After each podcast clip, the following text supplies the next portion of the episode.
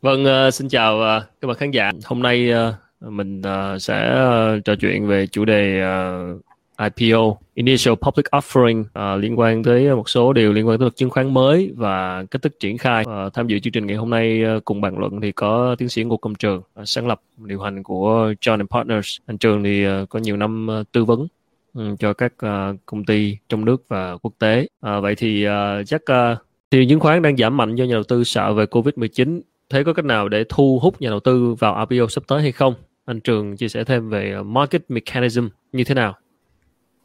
Rồi ok, trả lời nhanh uh, câu này thành hai ý thôi. Thứ nhất là thu hút nhà đầu tư vào IPO á, thì thực ra là nhà đầu tư họ vẫn cần những cái miếng mồi ngon, cần những sản phẩm tốt. Thành ra là nếu mà sản phẩm của bạn thực sự tốt thì đừng có lo lắng quá về mặt uh, cái việc thu hút nhà đầu tư vào IPO.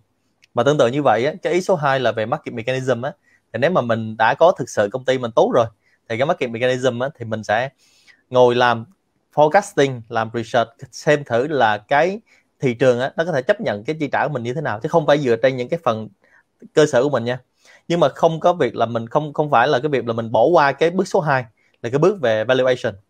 Thành ra ở đây á, cái market mechanism ở đây các bạn có thể xem thử là à mình sẽ benchmark ví dụ như công ty của mình so với là công ty ở Mỹ đi. Thì công ty ở Mỹ khi mà họ IPO ra thì cái benchmarking đó cái cái quy đổi tương đương của mình so với ở Mỹ đó, nó sẽ như thế nào? Nếu mà hồi xưa các công ty đó ra mà nó chào sau 10 lần so với là cái giá trị vốn hóa thì mình ở đây mình có thể cân nhắc là à nó chào 10 lần mà nó không bán được thì mình xem thử là mình chào 10 lần so với lại Việt Nam mình mình có bán được không? Đó là một cái kỹ thuật về về benchmarking. Cái số 2 là mình nhìn xem cái thị trường mình đang đi ra. Mình lưu ý một tí là trong việc mà cái việc mà làm cái cái capital hay là market đó là lúc mà mình phân tích cái why của doanh nghiệp đó, mình phải làm việc này và thứ hai là cái việc mà chiến lược lên upcom hay lên hose đây là chiến lược trong IPO nha chứ không phải là ngẫu nhiên đâu nha. Và có nhiều doanh nghiệp á, họ chỉ nằm chờ upcom thôi. Thì tương tự như vậy á, là lúc mà bạn lên cái market mechanism á, mình phải coi về mặt chiến lược của mình. Lúc này mình sẽ coi thấy là à nếu mà mình ra mình làm có những doanh nghiệp á, mà mình bán giá thấp quá họ sẽ coi thấy là cái công ty của mình cái ngành mình nó không ngon nó không có luxury nó không có sang chảnh. Nên là các bạn sẽ để là có những cái doanh nghiệp họ khi IPO lần đầu họ cho giá rất là cao để coi cái market mechanism nó phản ứng với mình lại như thế nào. Và thực sự lúc đó mình coi thì mình có sang chảnh hay không. Thành ra quay về lại khi mà bạn phân tích cái phần về market đó nó có một số cái kỹ thuật như mình nói về benchmarking này, về so sánh chuẩn hóa về mặt định vị chiến lược của mình về mặt so sánh cái thị trường của mình và so sánh với cái vốn hóa của mình. Làm sao để định giá một doanh nghiệp uh, chỉ làm thương mại không có nhiều khác biệt như những công ty môi giới bất động sản?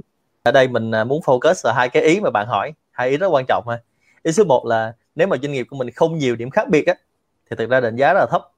Và mình chia sẻ thêm tí nữa là nếu mà đang nói cái chuyện về IPO á, nếu doanh nghiệp mình không có gì mà USP không có gì khác biệt á, thì mình dễ chết lắm, thậm chí là IPO dễ chết. Và các bạn có hay hỏi mua cái cổ phiếu nào cái nó ngon ngon á, thì chính là người ta sẽ dựa vào cái USP này. Ở Việt Nam mình có một số cái doanh nghiệp nó có USP rất là độc lạ, ví dụ như là sở hữu một cái mỏ khoáng nó chỉ có mình mình sở hữu thôi, thì lúc đó nó sẽ rất là là là đặc biệt thì quay về lại là nếu mà doanh nghiệp thương mại mà càng không có điểm khác biệt nữa thì lúc này định giá nó sẽ không được cao. Đó là điểm đầu tiên. Thứ hai á, là doanh nghiệp thương mại dịch vụ mà nếu mà làm cụ thể về ngành bất động sản á, thì các bạn hầu như là không có tài sản. Thành ra cái cái dịch vụ của mình á, mình sẽ tập trung vào những cái cái định giá kiểu như này nè. Thứ nhất là mình sẽ coi thử là trong công ty của mình á, nó có cái gì ví dụ không điểm khác biệt nhiều nhưng mà nó có cái gì là mình sở hữu theo dạng trí tuệ không? Thì mình định giá những cái sản phẩm trí tuệ đó là về IP thứ hai á, là những doanh nghiệp như thế này mình sẽ coi từ cái dòng tiền của mình về cash flow á, về mặt lợi nhuận mình có nhiều không? Nếu mà lợi nhuận mình mình nhiều á, thì mình sẽ dùng cái định giá dựa trên lợi nhuận của mình chứ đừng giá đừng đừng định giá dựa trên tài sản. Thứ ba á, là nếu mà doanh nghiệp của mình á, mà đang trong thời gian đầu tiên là gồng lỗ á, thì mình sẽ coi thử là cái GMV của mình tức là cái tổng cái giá trị về thời cái giá, giá trị mua hàng của mình trong cái cái dòng đời sản phẩm á, nó quay về lại như thế nào. Thì đó là một số cái kỹ thuật dành cho doanh nghiệp của bạn tuy nhiên là khi mà mà mà bạn healthy lifestyle mà hỏi câu này á, thì chắc mình trả lời chung cho cộng đồng luôn. Là những cái câu như thế này các bạn hỏi là mình cảm giác là mình đang khá là lo, lo, lo lắng cho chính cái những cái doanh nghiệp có kiểu như thế này. Thật ra trước khi mà mình quan tâm tới việc là định giá lên IPO thì thứ nhất là hãy làm cho doanh nghiệp của mình khác biệt tìm cái điểm khác biệt để mình mới sống được. Thứ hai là trong cái phần về cash flow mình phải làm sao doanh nghiệp mình nó healthy đã nó phải khỏe khoắn đã thì lúc đó mình mới đi tiếp được. Trước khi mình có một cái áo đẹp á, hãy làm cho body mình khỏe mạnh. Thì đó là cái lời khuyên rất chân thành khi làm IPO trả lời luôn cho một câu của các bạn hỏi là làm sao IPO tốt ở Việt Nam á. IPO tốt Việt Nam các bạn hay quan tâm là mình có cái áo đẹp lắm. Nhưng ít khi quan tâm tới cái body khỏe. Thành ra lời khuyên khi mình đi tư vấn mình hay khuyên các doanh nghiệp là có body khỏe đi. Mặc cái gì nó cũng cũng đẹp ấy. Cho dù là không mặc như là mấy anh uh, diễu hành Olympic và rồi nó cũng đẹp nữa.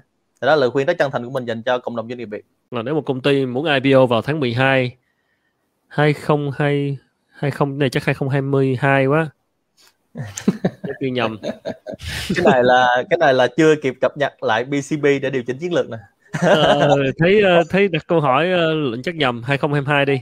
Thì chuẩn. Dạ. bị từ bây giờ có kịp không và cần chuẩn bị những gì? Thôi mình giả sử đây là câu hỏi hỏi về cái mốc thời gian là tháng 12 2022 đi.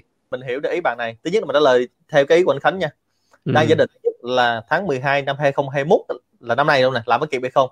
Nếu mà đủ hồ sơ đầy đủ hết đáp ứng vẫn kịp. Nhưng mà kịp xong rồi để làm gì? Đó là cái điều quan trọng. Còn nếu mà tới tháng 2021 thì dư kịp. Dư kịp. 2022 2022 à, 2022 2022 là ừ. dư kịp. à, thứ hai á là thời gian mà trung bình cho cái việc mà IPO này mình khuyên các doanh nghiệp á ở Việt Nam mình á trung bình nha là từ 18 tới 36 tháng doanh nghiệp ở đây mình không biết là trả lời câu này có bị tổn thương cho các bạn không mà doanh nghiệp trung bình ở đây là với khách hàng của Sean Partners á, là từ doanh thu từ 5.000 tỷ mỗi năm trở lên. Họ sẽ cần 18 đến 36 tháng. Tại vì nguyên cái quá trình mà chuẩn hóa doanh nghiệp á, nó phải tối thiểu là từ 12 đến lại 18 tháng rồi. Thành ra lúc đó là 18 đến 36 tháng thì lúc đó mình khỏe lên mình to cao đẹp trai rồi lúc đó mình làm phần sau nó được. Còn mình gấp quá như vậy á, nó sẽ diễn ra một số cái hậu quả mà sau đó mình không sửa được.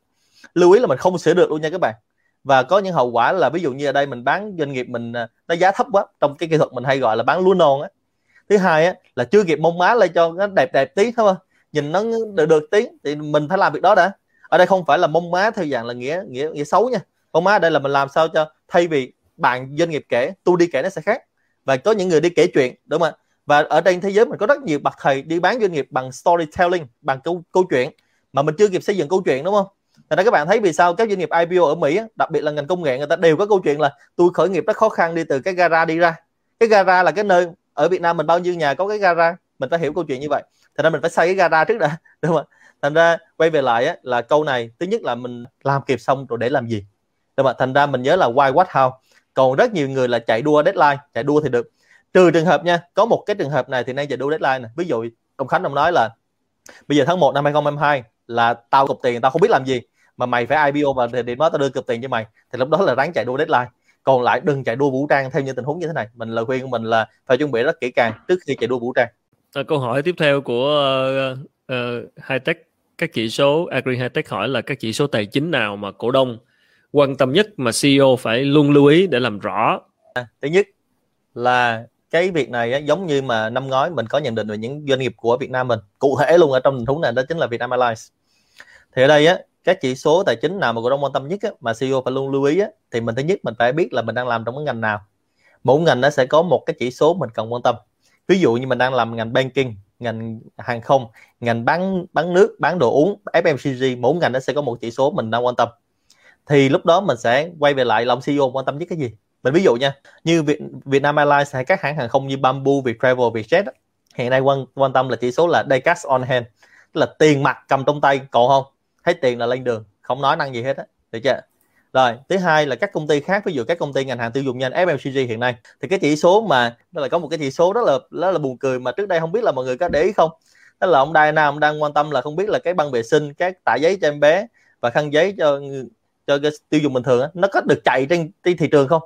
Thì khi mà họ quan tâm tới chỉ số đó thì được hiểu là ông CEO ông đang quan tâm tới cái việc là cái forecast accuracy mức độ chính xác của dự báo và quan tâm tới nguyên cái hệ thống supply chain của ông luôn đúng không ạ tại vì nếu mà chỉ cần một ngày mà không ra kịp á, thì các bạn biết dây chuyền của Dyna một phút nó sản xuất ra hơn 1.500 miếng bao vệ sinh lận là sản xuất ra ngày chứa ở đâu cho hết. Đúng không ạ thành ra quay về lại ở đây á, là mình trả lời ý đầu tiên rất nhanh, là tùy vào mỗi ngành nó sẽ có một chỉ số quan tâm. Thứ hai á, là những chỉ số mà khiến cho doanh nghiệp mình healthy, thì nó có khoảng hai chục cái bộ chỉ số liên quan. Các bạn có thể tìm hiểu mà nhưng mà nói là những cái chỉ số về day cash on hand về hàng tồn kho. Còn nếu mà liên quan tới cổ phiếu, thì có những chỉ số rất là cụ thể luôn. Ví dụ như là PE của mình là như thế nào? Nó quan tâm tới giá cổ phiếu liên quan tới giá cổ phiếu của mình liền. Lợi nhuận của mình như thế nào ha? Và có những chỉ số đặc biệt ví dụ như trong ngành ngân hàng. Ngành ngân hàng nó có những cái chỉ số liên quan tới rủi ro nó khiến cho cái cổ phiếu đó mà CEO phải quan tâm. Ví dụ vừa rồi mình có một cái cái trường hợp mà các bạn có thể đọc trên mạng thấy là à, ông OCB đi. OCB cái cổ phiếu của ông rất là tốt và ông chia chia cổ tức cũng tốt luôn. Thì trong đó lúc đó là anh chủ OCB anh phải control một cái chỉ số trong ngành ngân hàng rất quan trọng và quan trọng số 1 luôn chỉ số healthy đó thì chỉ số heo thị đó OCB đó là số 1 thành ra cái cổ phiếu mà họ quan tâm. Thành ra họ không phải là quan tâm cái chỉ số khác. Nên đôi khi mình ở ngoài mình nhìn á, là à mình quan tâm tới lợi nhuận quan tâm ABC này. Nhưng tại ông CEO tại OCB họ quan tâm tới chỉ số là chỉ số healthy của ngành ngân hàng. Ở Việt Nam các công ty công nghệ là phải có lợi nhuận 3 năm trở lên mới IPO được. Ở Mỹ thì khác. Và làm thế nào để công ty công nghệ có cơ hội IPO Việt Nam? Ví dụ Tiki chẳng hạn trong cộng đồng uh, các bạn uh, làm công nghệ và startup đó, thì Shark Tank này cũng có hỏi nhiều về IPO đó chắc là trường nói thêm xíu về cái bức tranh lớn hơn. Dạ ok. Này đừng chia sẻ hai ý thôi. Nếu mà trong trường hợp bạn hỏi như thế này và không lời hoặc là đang gồng lỗ thực ra câu chuyện của ngành hai tech á, đôi khi các bạn phải hiểu là trong cái chiến lược của mình á, nó có một chiến lược rất quan trọng là the winner take on tức là mình đốt tiền cùng nhau đốt và thằng cuối cùng còn sống là thằng đó chiếm hết thị trường. Nên đôi khi á, mình thấy là doanh nghiệp lỗ ABC này nè và mình có thấy mình thấy rất nhiều anh hùng bàn phím ấy, là hay chém là doanh nghiệp đã làm tệ quá nó lỗ tới mấy ngàn tỷ là bạn phải hiểu rằng là doanh nghiệp mà nó dám nợ tới mấy chục ngàn tỷ và dám nợ mấy lỗ mấy ngàn tỷ ấy, nó không không phải đơn giản đâu nó phải có đẳng cấp đấy. Thì đây mình chia sẻ hai ý cho bạn có thể trả lời câu này. Một là làm giống như Tiki mà những cái cách mà nhân trung nói hồi nãy hay là expert hồi nãy mình nói. Thứ hai là có một cái xu hướng hiện nay trong các khách hàng của showpreneurs người ta chờ đợi và người ta đợi tới khoảng tầm 2023 đến 2025 lúc đó không chỉ trong đầu mình là có một giải pháp là IPO nữa và trong đầu mình bắt đầu có thuật ngữ là ICO và trong tuần vừa rồi chắc các bạn cũng biết một việc rất là hot ở Việt Nam, là bắt đầu người ta quan tâm tới ICO nhiều hơn. Và các nước lân cận của mình á, khi người ta làm bắt đầu là các công ty startup về mặt công nghệ IPO không phải là sự lựa chọn số 1 nữa, không phải là first choice nữa. và lúc đó ICO mới là first choice. Thì cái này là những cái xu hướng mình làm ha. Và để làm việc đó, các bạn quay về lại nó phải có sự chuẩn bị nha. Ví dụ như là thành lập công ty ở đâu vận hành nó như thế nào, định hướng ban đầu nó ngay ngay ra sao luôn thật ra nhiều bạn cũng quay là nói là cái doanh nghiệp là tỷ đô đó là nhiều bạn nói là anh này may mắn. Mình xin thưa là những anh này không hề may mắn nè. May mắn nó đến với những người rất là chuẩn bị thôi. Và trong team họ là toàn binh hùng tướng mạnh đúng không trong team có hai thằng đồng ở Silicon Valley có một sát đời đầu của sát tanh của Mỹ. Thành ra không phải tự nhiên như vậy đâu. Thì những cái case và công nghệ như thế này các bạn có thể được phát minh ra bốn bánh xe nữa cái benchmark ở nước ngoài nó làm sẵn rồi. Thì mình có thể benchmark về Việt Nam. Mình phải chấp nhận một sự thật là mình phải đi chậm. Tại vì trong cái đi chậm đó ừ. nó không phải là do một mình mình ý kiến chủ quan đâu mà đôi khi hệ thống pháp lý legal của mình nó đang làm cho mình chậm đi thì mình phải hiểu được ở nước ngoài trước mình thể benchmark về lại Việt Nam nếu giả sử mình là private company và đang hoạt động tốt rồi vậy thì có thêm một câu hỏi nữa là à, vậy thì có liệu có cần phải IPO hoặc là à, cái động lực để họ IPO, IPO là gì nếu mà họ đang hoạt động tốt thì có cần hay không Ok, câu này để Trường trả lời cho vì ừ. khách hàng của Trường cái đối tượng nó hơi bị đông. Ừ. thì mình chia sẻ nói tôi đang làm tôi đang làm tốt rồi thì cần gì nữa không? Kiểu vậy. Rồi. Dạ, cái này mình chia sẻ một vài cái cái điểm để vì nhiều người hay hỏi mình câu này. Ừ. À, thứ nhất là cái việc mà nhu cầu IPO mà theo dạng là fashion nha tức là thời trang đó là thấy ông Trung mới IPO xong mình về mình nóng lòng mình IPO thì mình thấy cái này á cái trend này nó xuất hiện nhiều ở các công ty châu Á không riêng về Việt Nam nha các công ty châu Á họ hay cái cái trending này còn các công ty mà Mỹ với châu Âu thì thường là không có trending này thì mình chia sẻ một tí về cái chỗ mà chữ private company á, thì mình chia thành hai loại công ty. Một loại là công ty gia đình family. Một loại số 2 là loại là non listed thì non listed ở đây thì nó sẽ dễ hiểu hơn tức là mình không phải là công ty đại chúng không phải là công ty niêm yết mà non listed thì ờ, ở Việt Nam mình á mình ngay trong quá trình mà tuyển dụng á mọi người hay hay thấy là hỏi là không phải công ty này công ty gia đình không? Thì nếu mọi người để ý là các công ty Việt Nam mình hiện nay á, mà những công ty rất bự cũng là công ty gia đình. Đúng không ạ? Và và thứ hai là những công ty gia đình trên thế giới là những công ty khổng lồ luôn chứ không phải là công ty thường. Thì quay về lại về private company và list, non listed company á, thì có những công ty á, họ làm rất tốt luôn. Và những công ty mà mình được biết ở nước ngoài thì có những công ty theo mình được biết tới thời điểm này nha sau này về thay đổi thì mình chưa nói có những công ty họ thề là họ không listed. Đó thì ở đây có một cái công ty mà mình rất thích mà không biết mọi người có biết công ty này ở Việt Nam không đó chính là tập đoàn Cargill. Thì Cargill Việt Nam á, thì ở đây mọi người hay biết là họ làm về thức ăn gia súc thôi nhưng các bạn biết là Cargill ở bên Mỹ á, nó có 53 cái SBU là 53 cái đơn vị kinh doanh chiến lược. Và mỗi cái BU nó rất là to luôn. Và công ty này nó vẫn là non listed và vẫn là công ty gia đình vẫn là công ty làm nông nghiệp. Nên mình trả lời thêm một tí cho các bạn hỏi về cái ngành về 3F về Fit Farm Food để mình có một cái niềm tin. Thì quay về lại á thì cái chỗ này nè lúc mà mình phân tích ở giai đoạn đầu tiên giai đoạn chuẩn bị dành cho các công ty á, mình phải trả lời là tại sao cần phải niêm yết và tại sao không niêm yết? Tại sao cần phải IPO và tại sao không IPO và ở những đơn vị tư vấn chuyên nghiệp á, họ sẽ vẽ ra các scenario là các bối cảnh kinh doanh. Ví dụ nếu công ty anh niêm yết nó sẽ như thế này nếu không niêm yết nó sẽ như thế này. Và lúc đó mình có một cái so sánh về cái bàn cân ưu và nhược điểm pros and cons của từng cái phương án đó là gì. Thì lúc đó mình sẽ khuyến cáo cho doanh nghiệp là à nếu tôi là anh tôi sẽ chọn phương án nào? Thành ra quay về lại đây á, nếu mà những công ty mà private company ở nước ngoài mà làm tốt á, đôi khi họ, họ cứ duy trì bày hồi luôn. Và họ làm đúng theo nghĩa là family tức là cha truyền con nối bao đời nay là những công ty như là là toàn cái dòng họ gia phả họ làm thôi. Và họ rất là ngại cái việc là phải public thông tin, phải minh bạch thông tin, phải đi báo cáo, báo báo tròn trình bày đủ kỹ huyết tu tự làm đâu mà cuối cùng quay về lại SDN của doanh nghiệp là gì? Họ vẫn có lợi nhuận rất là tốt và cái tiền vào vẫn rất là là khỏe mạnh và càng ngày họ càng grow up ra ngoài thị trường. Và đó lý do vì sao có những tập đoàn nước ngoài, cái tên công ty nó chính là tên của ông chủ ba đời nay luôn, nó vẫn là như vậy. Thành ra mình trả lời câu này nó rộng hơn một tí để cho các bạn có thêm góc nhìn thành ra đôi khi mình làm IPO mình đừng chạy theo fashion. Mà rất là sợ các bạn chạy theo fashion. Và khi mình hỏi why mà các chủ doanh nghiệp hiện nay đang nhờ mình tư vấn á, mà các bạn hay hay đưa cái yếu tố fashion ra là mình từ chối ngay. Tại vì mình làm như vậy nó sẽ không đi đến đâu. Và cái quay về lại cái kết quả cuối cùng doanh nghiệp đó nó không phải là lợi nhuận mà mình để làm cho một mục tiêu gì đó. Và sau đó một thời gian thì cũng nhiều doanh nghiệp ở Việt Nam á họ lên lên cái chợ xong rồi họ thấy ồ cái này nó nó không giống như mình nghĩ và không giống như mình ao ước và họ hát bài ước gì thì lúc đó mình sẽ không kịp doanh số cao nhưng lợi nhuận không cao 6-9% và không nhiều khác biệt so với đối thủ cùng ngành. Farm food feed vậy có định giá thấp khi IPO không? Cái này mình mình trả lời cho. Vì uh, trên thị trường ừ. hay gọi mình là chuyên gia bán nước và chuyên gia ăn cám. Ừ. chuyên gia ăn cám là nói vui thôi các bạn. Ngành 3F là cái ngành mà hiện nay rất triển vọng. Và hồi nãy mình có ví dụ về một cái công ty là Cargill á, thì cái ngành này hiện nay là rất nhiều công ty đang là khách hàng của mình. Thì ừ. Hiện nay có một trong những doanh nghiệp mà Việt Nam mình làm việc này mình rất là tự hào đó chính là Dabaco và Greenfish thì mình chia sẻ một tí ha. Ngành này doanh số cao chính xác. Lợi nhuận không cao mà mà bạn bạn đánh về 6 đến 9 phần trăm là này là cao rồi. Lợi nhuận trong ngành 3F và 6 đến 9 phần trăm. Chứ anh Tùng thấy hết hồn đúng không? Đừng đừng nói ngành 3F thì ra ngành 3F nó không tới cái 6 đến 9 phần trăm đâu. Nếu bạn làm 6 đến 9 phần trăm là đã cao rồi. Thì đây mình trả lời thành hai trường hợp nha. Ừ. thứ nhất là đang giả định nếu mà ngành 3F lợi nhuận của bạn là 6 đến 9 phần trăm thì chắc chắn là định giá của bạn cao ha. Thứ ừ. hai á, là trong trường hợp luôn là nếu mà lợi nhuận nó thấp ví dụ như trong ngành nó khoảng tầm 3 đến 5 phần trăm á thì lưu ý là 3 đến 5 phần trăm là con số là phần trăm thôi đúng không? Là tương đối mình phải quy ra tuyệt đối ví dụ như là 3 phần trăm của 10.000 tỷ nó sẽ khác với việc là 3 phần trăm của 10 tỷ. Thành ra những công ty mà trong ngành 3F á, nó toàn là 10.000 tỷ 200.000 tỷ không à.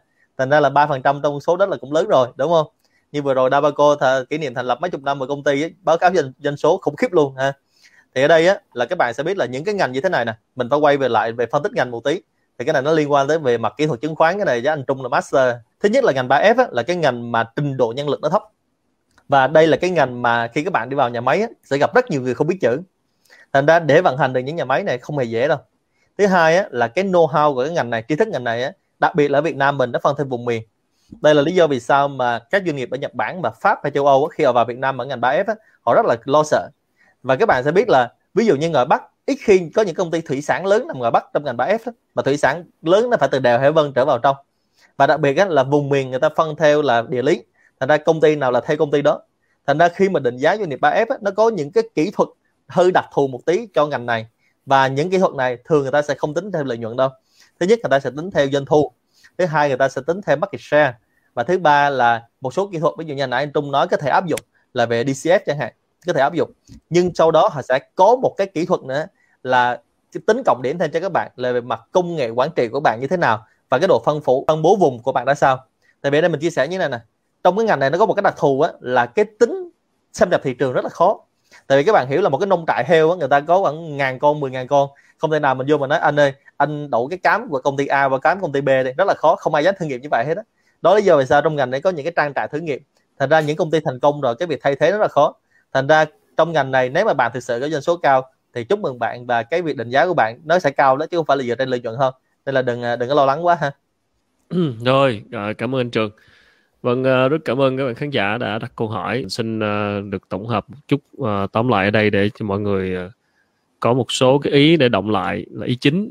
Xin anh Trường thể là cho khoảng chừng hai ba cái cạch đầu dòng những cái điều cần lưu ý dành cho các chủ doanh nghiệp mà dù là vừa nhỏ hay là doanh nghiệp hiện nay đang muốn quan tâm đến IPO và có mục tiêu ý định là sai IPO thì những cái yếu tố những cái ý quan trọng nhất mà cần phải phải nhớ phải phải phải nắm được phải phải động lại được trong cái cái buổi ngày hôm nay là gì rồi chắc mình cho vài cái takeaway thôi theo yêu cầu ừ. của Nick thứ okay. nhất là nên nên tiếp cận theo why what how và tiếp cận why trước người việt của mình rất giỏi về what và how nhưng mà tiếp cận về why trước tại sao mình cần phải làm việc đó thứ hai là không chuẩn bị là chuẩn bị cho sự thất bại. Thành ra là IPO là một cái hành trình. Mình cần phải cái sự chuẩn bị cho nó.